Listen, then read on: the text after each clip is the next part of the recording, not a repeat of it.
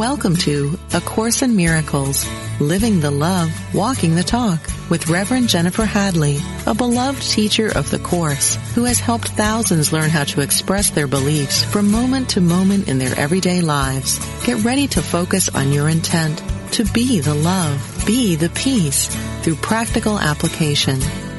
Here is your host, Reverend Jennifer Hadley. Bonjour. Bonjour. So happy to be with you. Yes. Oh my goodness.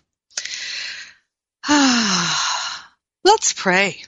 Let's take that breath of prayer and gratitude, love and gratitude. So grateful and thankful to open our hearts, open our minds to the power and the presence of love that's living through us and as us. So grateful, so thankful to consciously attune to the infinite intelligence, divine harmony, pure love, the grace of God. We are grateful and thankful to open ourselves to unlimited, unprecedented, free-flowing wisdom, clarity, prosperity, harmony, joy. All of these spiritual qualities and more are our true nature, and we're claiming it now in this divine partnership with the higher Holy Spirit self leading us and guiding us to our expansion, our healing, our freedom. So grateful and thankful to open ourselves to the infinite gifts of God here and now. We're allowing ourselves to fully experience them, to fully remember and recognize our true nature. In gratitude, we share the benefits with everyone.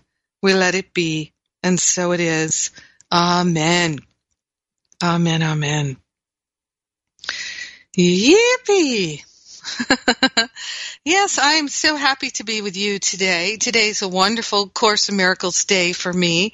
We've started the Living a Course in Miracles series, which is about cultivating spiritual sight, which is divine insight, wisdom, clarity. It is about opening our intuition and being able to see and know and feel more clearly all the opportunities to choose love and to stop repeating the pain experiences.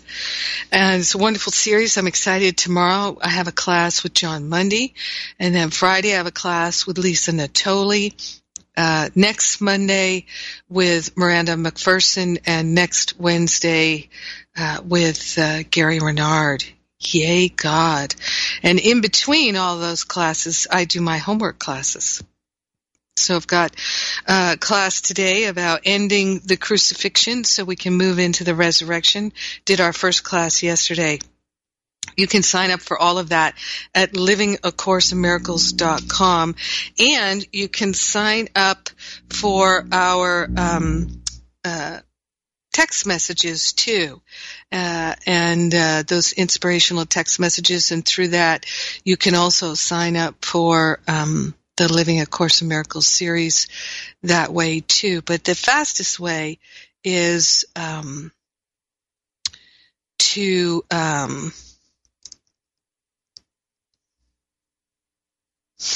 what was I thinking?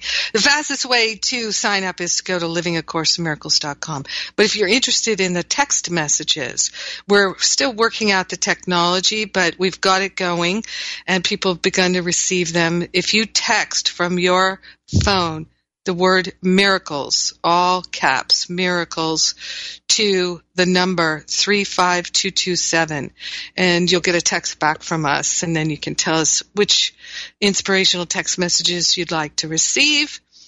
Would you like to receive class reminders, all of that, special announcements? All right, so our topic today is From Darkness to Light, and It's because when Spirit guided me to chapter 25, section 6, the special function, my attention went to paragraph 2 here, where it says, "Eyes become used to darkness, and the light of brilliant day seems painful to the eyes grown long accustomed to the dim effects perceived at twilight. So this is a beautiful way of saying that if we have become accustomed to the darkness, right, because we're blocking out the light with our judgments, our opinions, our attack thoughts, our thoughts of lack and limitation, resentment, regret, guilt, blame, shame. If that's where our attention is, we're building what we could say is like a wall that blocks out the darkness from our sight, right? This is why our Living A Course in Miracles series is about cultivating spiritual sight. And these are real classes. They're not just interviews, or they really are classes. That's what I like about this series. It's not fluff pieces trying to sell things. We're really offering classes. All free, by the way. The transcripts are free, the downloads are free, the whole thing's free. And it's going to remain free. And that's because of donations and contributors, people who are actively supporting us doing this work. And it's so great because with the transcripts, then people who are deaf or hard of hearing or for whom English is a second language, they can have those transcripts and they can still fully receive the benefit, which I'm very grateful for. So eyes become used to darkness, right? Haven't we all experienced that? Where you get on a track, let's say, of here's another way to think of it, get on a track of not exercising and you get out of shape and you just get used to not feeling great, not feeling strong, not feeling that you have vitality, right? And you get used to not feeling luminous and radiant, and you forget what it's like to feel radiant and luminous. Eyes become used to darkness, and the light of brilliant day seems painful to the eyes grown long accustomed to the dim effects perceived at twilight. So this is also reminiscent of the beautiful work that Plato did, the philosopher Plato, who wrote about he used the analogy of the cave, that we are like prisoners in a cave that's lit by firelight, and we are chained to the wall. We're facing the wall. So we can't actually see what's going on even inside the cave. All we can see are the shadows provided by the firelight. So the distorted shadows on the wall that we're chained to, that's the best our view is until we set ourselves free and get the heck out of the cave and stand in the light of day. But imagine if you did live in a dark cave lit by firelight, chained to the wall for a very long time. You might even close your eyes a lot of the time, right? Just lean your head against the wall, your body against the wall. And you would get used to that, so that if somebody came and unchained you and you had the freedom of movement and you left the cave and you went out into the brilliant light of day, it would be painful to your eyes, right? So it says here, eyes turn away from sunlight and the clarity it brings to what they look upon. Dimness seems better. So the light and the clarity are related.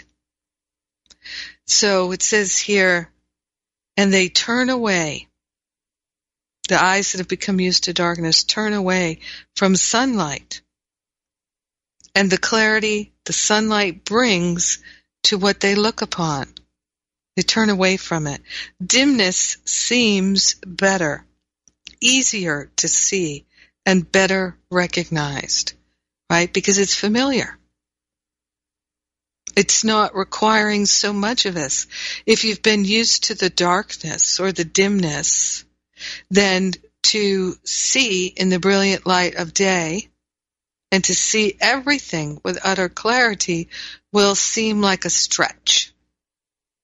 One of the things that I've been saying for a few years now is that this time that we're in, the years leading up to 2012 and the shift of ages and the years since then, it's for my spiritual perception, my spiritual understanding, more and more light is pouring into this dimension to help us see more clearly.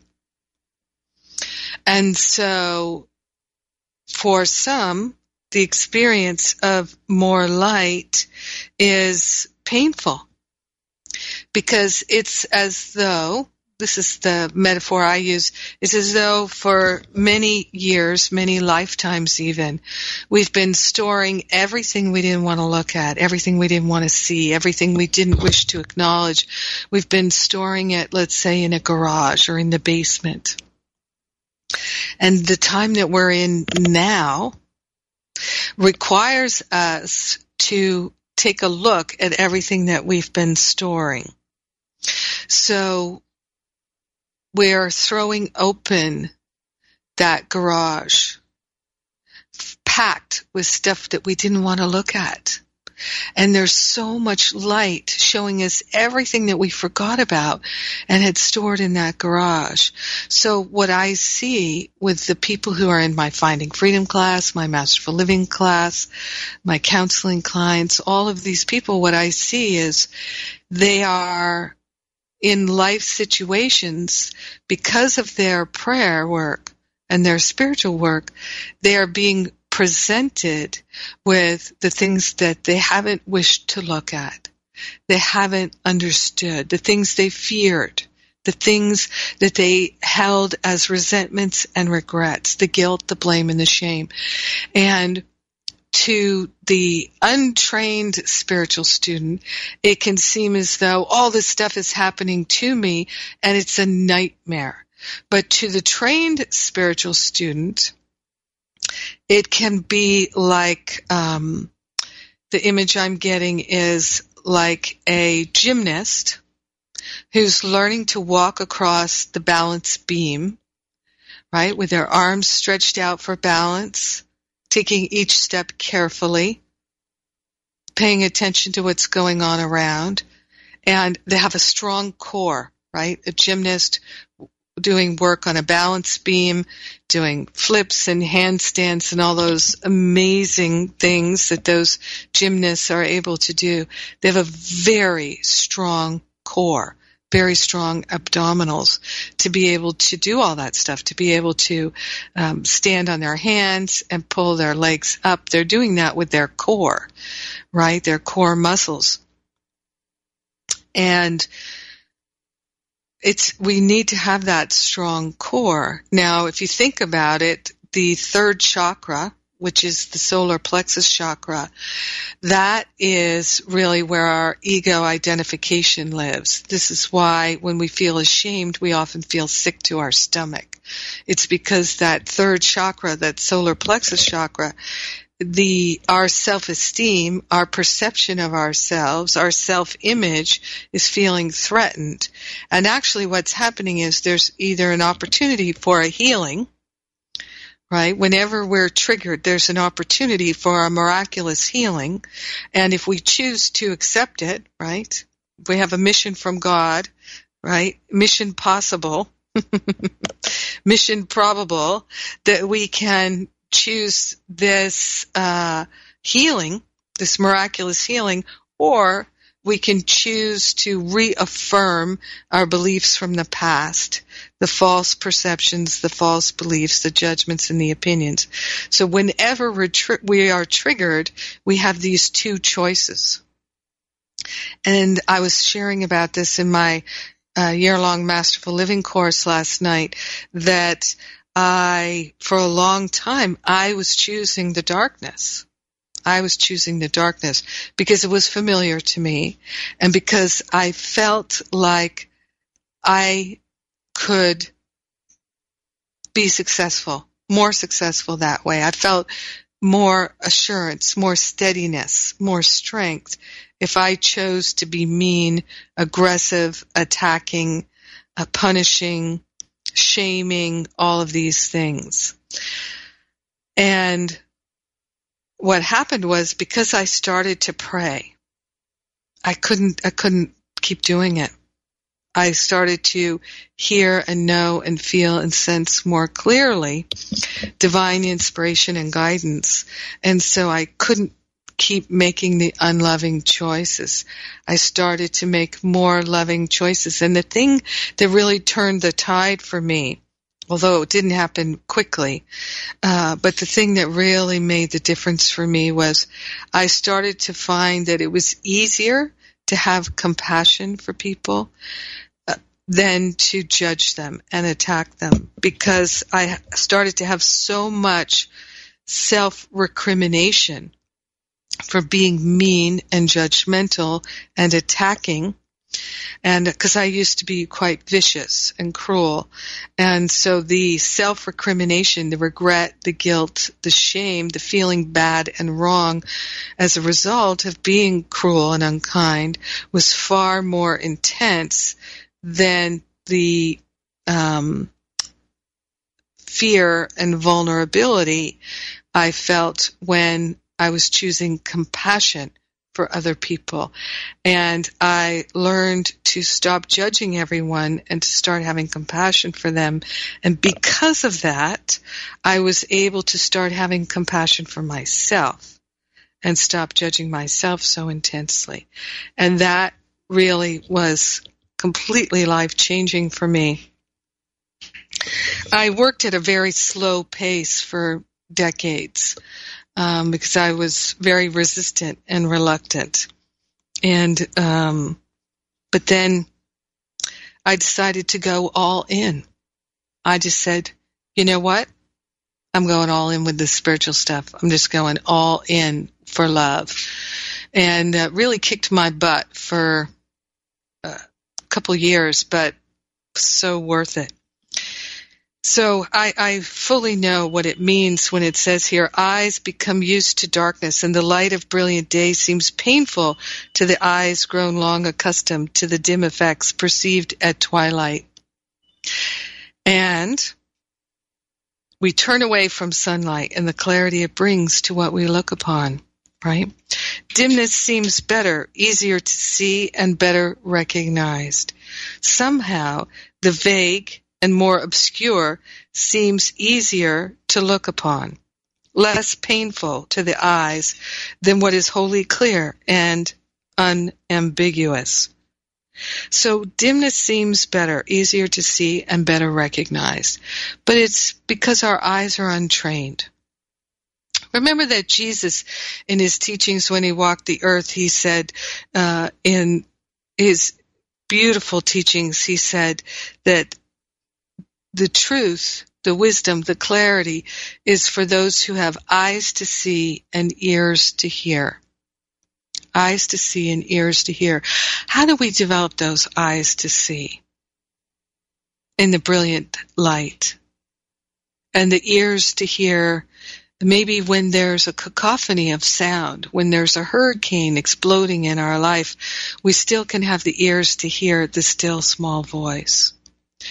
What I love so much about the teaching of A Course in Miracles is it tells us over and over again, you don't have to figure out how to develop these skills. You don't.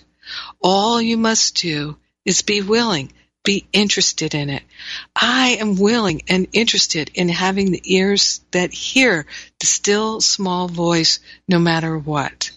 No matter how loud and raging a hurricane is blowing through my life, I can still hear that still small voice.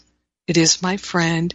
It is my guide, right? And it brings us through the shadow, the valley of the shadow of death. We're following that voice.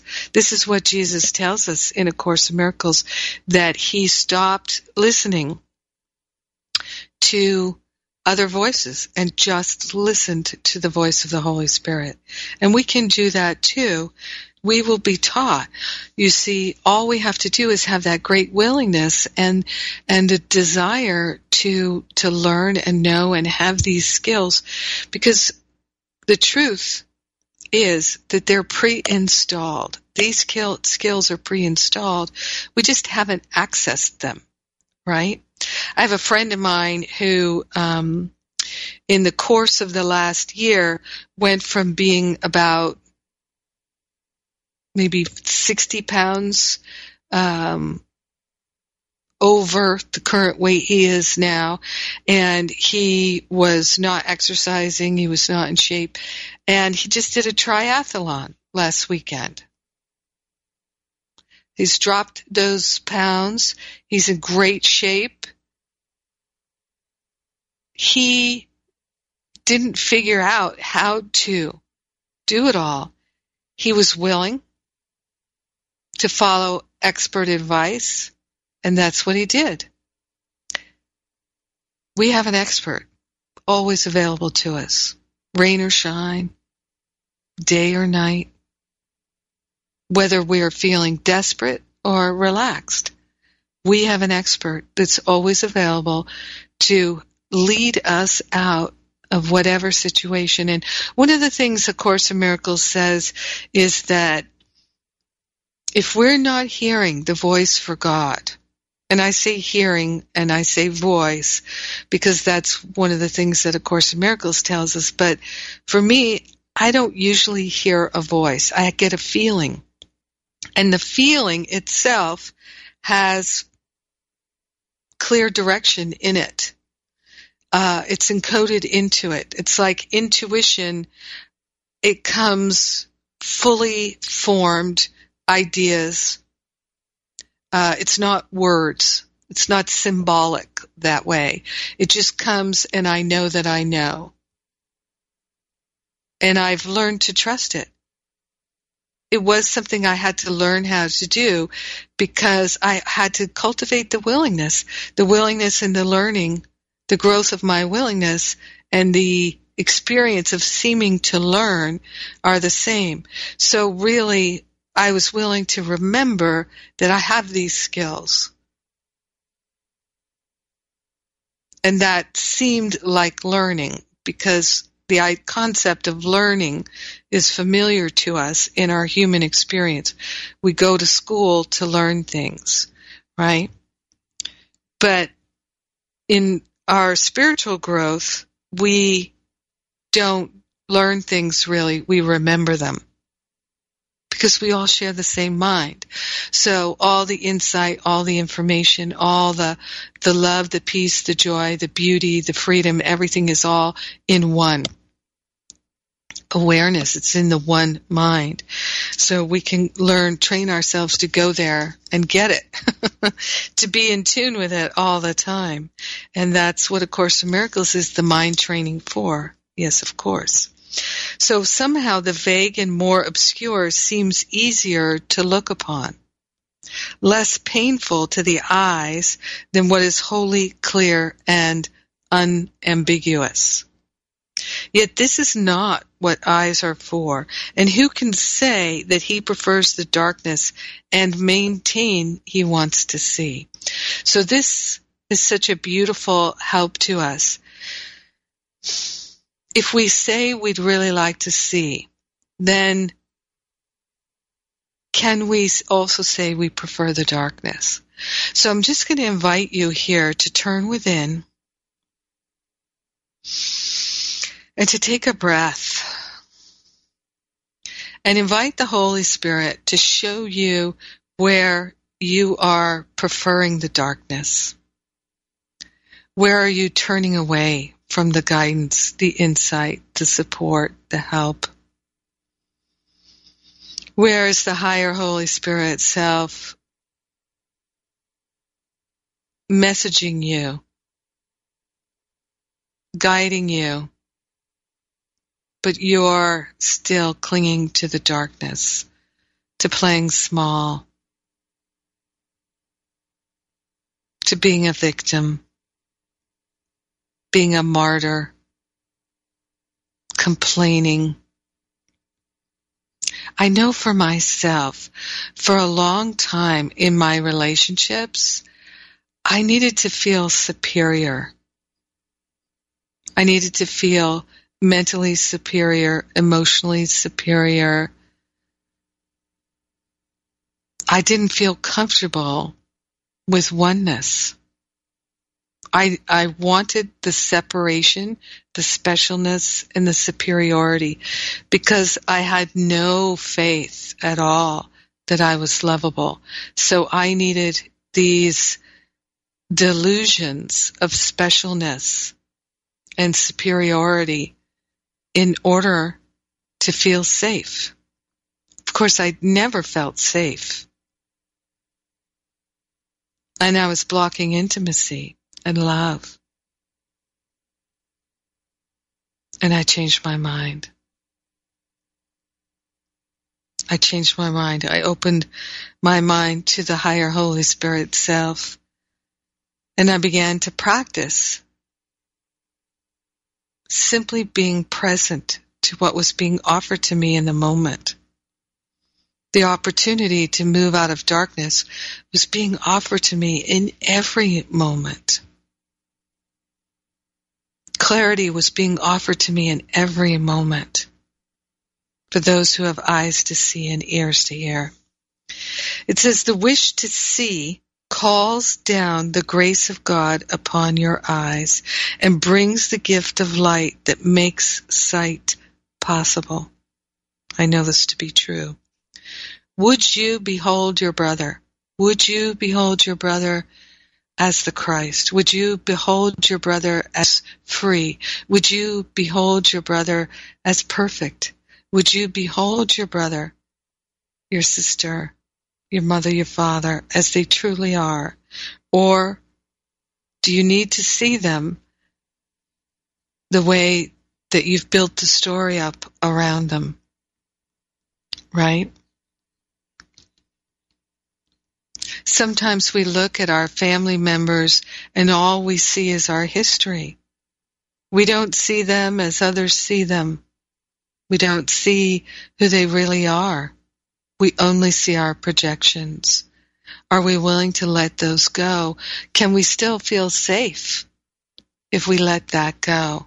Are we willing to see our husbands, our wives, our brothers, our sisters, our mothers, our fathers, our children as already perfect, not needing any improvement? Can we truly love them as they are?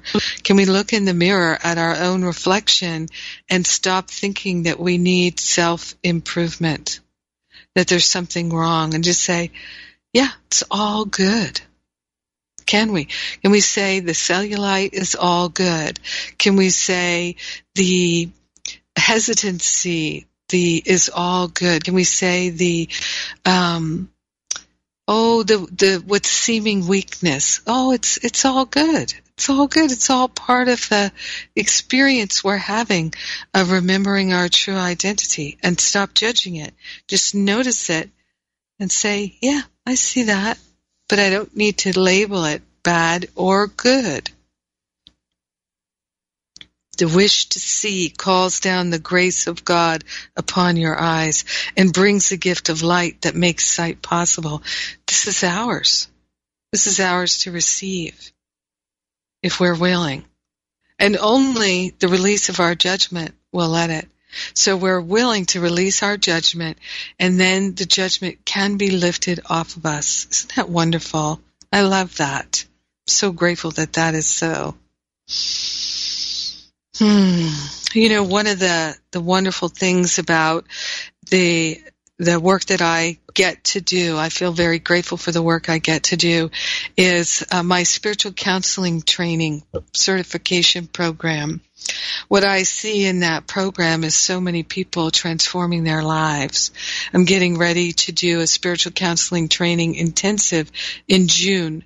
And these week-long intensives are part of this certification program, but anyone can come and do the intensive. And in the intensive, it's a week-long intensive, and the next one is up in upstate New York, and June 19th to the 26th. And it's an opportunity to really expand your intuition. It's about being able to be far more present with people and develop much greater communication skills, much better listening skills, and speaking skills. People have been able to have extraordinary, life-changing, truly life-changing healing, expansion, clarity, through doing the healing work that we do in that intensive. It is intense. It's a great healing and a clearing, and it's wonderful for anyone who's interested in becoming a spiritual counselor, anyone who's already a coach, a life coach, a counselor, a therapist. We've had all kinds of professionals come and take this training, and you can also get CEUs for the training as well. So I invite you to take a look at that at jenniferhadley.com, my spiritual counseling training intensive in June. And don't forget to sign up for Living a Course in Miracles at LivingACourseinMiracles.com. I'm going to take a break here. You're listening to A Course in Miracles. I'm Jennifer Hadley. We're on Unity Online Radio, where we're living the love, we're walking the talk, and I'll be right back.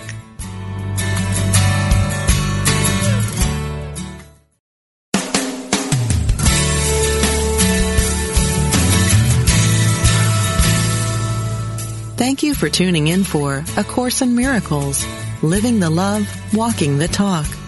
Get ready to focus on your intent to be the love, be the peace through practical application as we return to A Course in Miracles, Living the Love, Walking the Talk.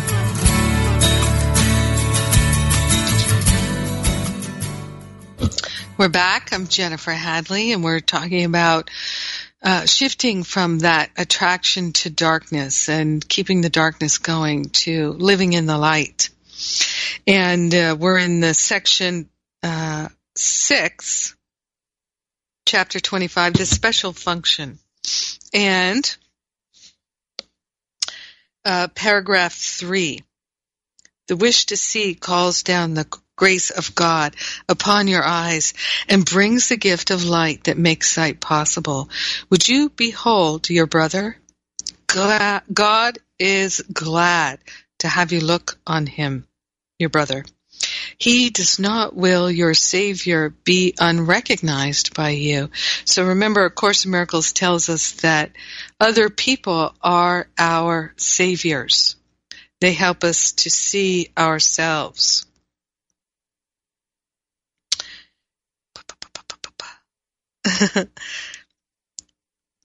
God does not will your Savior be unrecognized by you.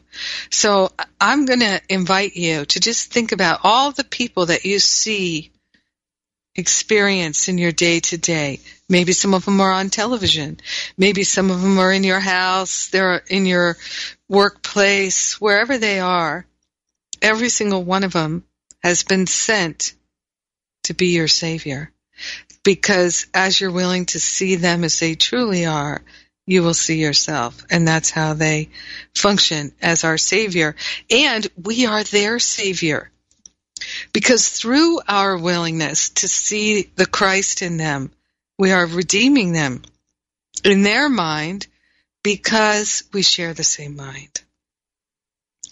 And isn't it true that we see so many spiritual students who long for peace, who long to be loving, to be kind, to be gentle, to be patient, to be harmonious, to be awake, to be a healing presence, but they still cling to their opinions and judgments of their saviors, we cling to the judgments and opinions of our saviors. Consider that.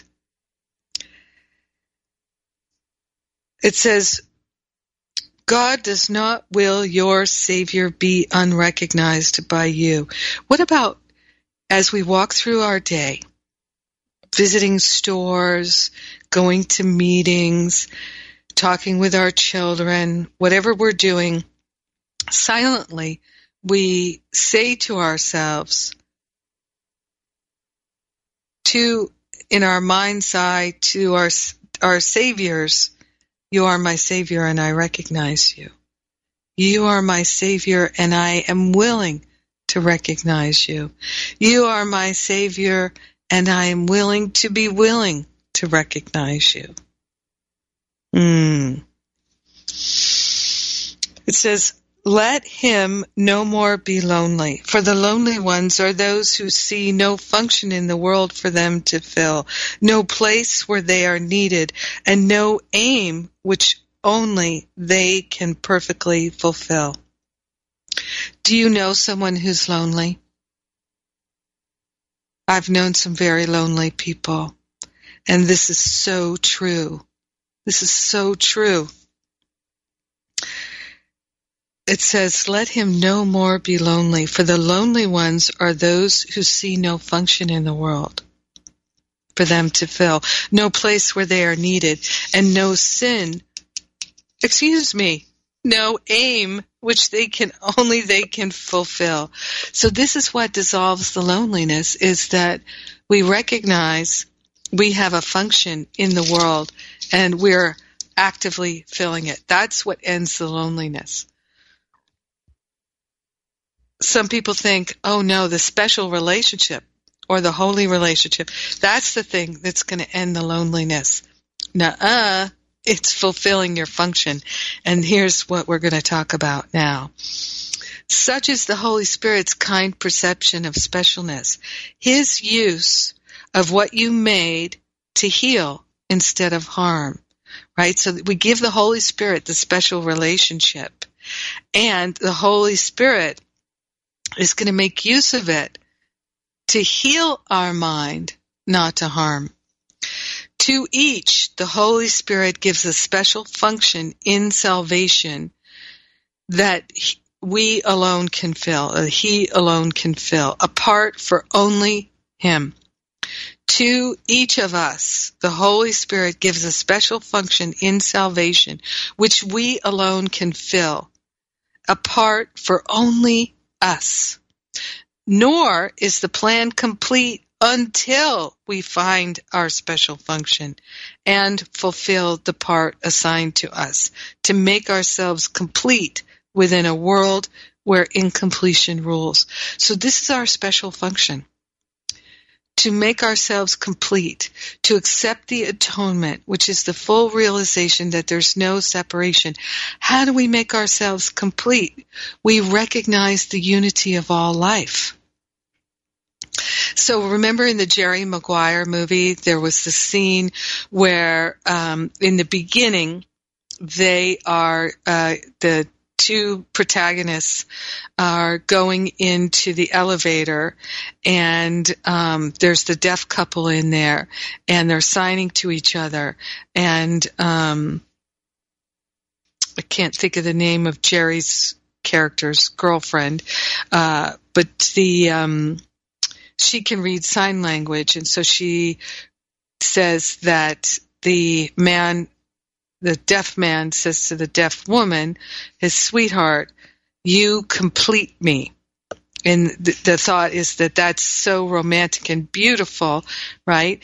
But it's a complete and total special relationship, the idea that you complete me in the context that they're using it there. So we're already complete. Every single one of us, we're already complete. No other person can complete us. What removes the perception of incompleteness is recognizing our wholeness, which is also recognizing our unity with all life. This is the path we're on. So it says, to each the Holy Spirit gives a special function in salvation that he alone can fill, a part for only him. Nor is the plan complete until he finds his special function and fulfills the part assigned to him, to make himself complete within a world where incompleteness rules. Here, where the laws of God do not prevail in perfect form, so here, meaning in this 3D world, where the laws of God do not prevail in perfect form, can he yet do one perfect thing and make one perfect choice? And by this act of special faithfulness to one perceived as other than himself, he learns the gift was given to himself, and so they must be one. So the one perfect choice is forgiveness. And we, by this act of special faithfulness, by this forgiveness to one perceived as other. So our brothers and our sisters are the ones perceived as other than ourselves. And through this, we learn the gift has been given to us, and so we must be one. Forgiveness is the only function meaningful in time. Forgiveness is the only function meaningful in time. Forgiveness is the only function meaningful in time. It is the means the Holy Spirit uses to translate specialness from sin into salvation. Forgiveness is for all, but when it rests on all, it is complete, and every function of this world completed with it. Then is time no more. Yet, while in time, there is still much to do, and each must do what is allotted him, for on his part does all the plan depend. He has a special part in time, for so he chose, and choosing it, he made it for himself. His wish was not denied, but changed in form to let it serve his brother and himself, and thus become a means to save instead of lose. So we've chosen the script. We've chosen the function. We've chosen the path that's laid out for us. And basically all we must do the whole way is just forgive. What is forgiveness? Is the release of the meaning we've made of things. It's the release of our attachment to our interpretations. And remember, going back to what I was sharing at the beginning, whenever there's an upset, there's an opportunity for miraculous healing every single time. Every single time. But you know, a lot of times when there's an upset, we just kind of push it away. We manage and cope with it. We make a meaning of it that's not true. And we don't make use of the opportunity for the miraculous healing. One of the things that really helped me so much was the Holy Spirit showed me that so much has gone into arranging the thing that's going to trigger my upset. A lot of things have to come together and converge in order to perfectly upset me. So every upset is a gift from God. It's a miraculous opportunity for us to turn to the light and stop choosing the darkness. Every single one of them. So if we can have this practice of love and gratitude, gratitude and love, that the moment we start to feel the least bit of distress, upset, irritation, that we go into, I'm so grateful. Here comes my miraculous healing. I don't have to figure out how to have a healing. The Holy Spirit will make it so. The Holy Spirit will arrange it perfectly. All I must do is be willing, and I give thanks. I give thanks for my willingness. I give thanks for the Holy Spirit doing the heavy lifting. I give thanks that I am triggered and I am experiencing a miraculous healing that's already started. It's already begun. I'm in the midst of it. How wonderful. How grateful. Instead of trying to drown out the fear or manage and cope with the situations and think that the situations and circumstances are the cause of our upset. Oh, could we just stop thinking that thought, that we're upset because of what's going on. I'm never upset for the reason I think, ever, ever, ever. Forgiveness is the only function meaningful in time. Let me get about my Father's business. This is how we do it. Jumping down to paragraph 7, the Holy Spirit needs your special function that His may be fulfilled. Think not you lack a special value here. You wanted it, and it is given you. So it looks as though, why would we choose this or that seems so painful? Why would we choose that? Well, the why would we choose it sometimes is not a helpful question. If we can just accept, I have chosen it. This is why I am experiencing it. Going back to responsibility for sight, right? Page 448. Responsibility for sight, I am responsible for what I see, and everything is just as I wish it would be. That's how I say it. That we have chosen it. So, instead of asking, why have I chosen it? I've chosen it for my salvation. That's why. That's why there's no more complicated reason than that can help us. Only the ego wants to know more precisely why. Why does the ego want to know more precisely why? Well, the ego will tell you that it's because then it can prevent it in the future. But that's not how things are prevented in the future, by knowing why, right? If you wake up with a terrible hangover because you drank a bottle of tequila the night before, you know why you have a hangover. You know why you feel sick. You know why your head is throbbing. You know why you feel terrible. Does it prevent you from doing it again? No. No, it does not. It didn't prevent me. You know what prevented me from doing it again? Wanting to turn to the light. Choosing my special function, non-judgment, starting to raise my vibration up through making compassionate, loving choices instead of angry, bitter, unforgiving choices, judging choices. That's what made me not interested in drowning my sorrows with alcohol anymore. Knowing why I felt so terrible when I had a hangover never stopped me from having a hangover. So when you are looking for, why is this happening to me? What am I doing wrong? Give it all to the Holy Spirit and say, look, clear guidance, clear insight. That's what I'm interested in. I'm willing to follow it.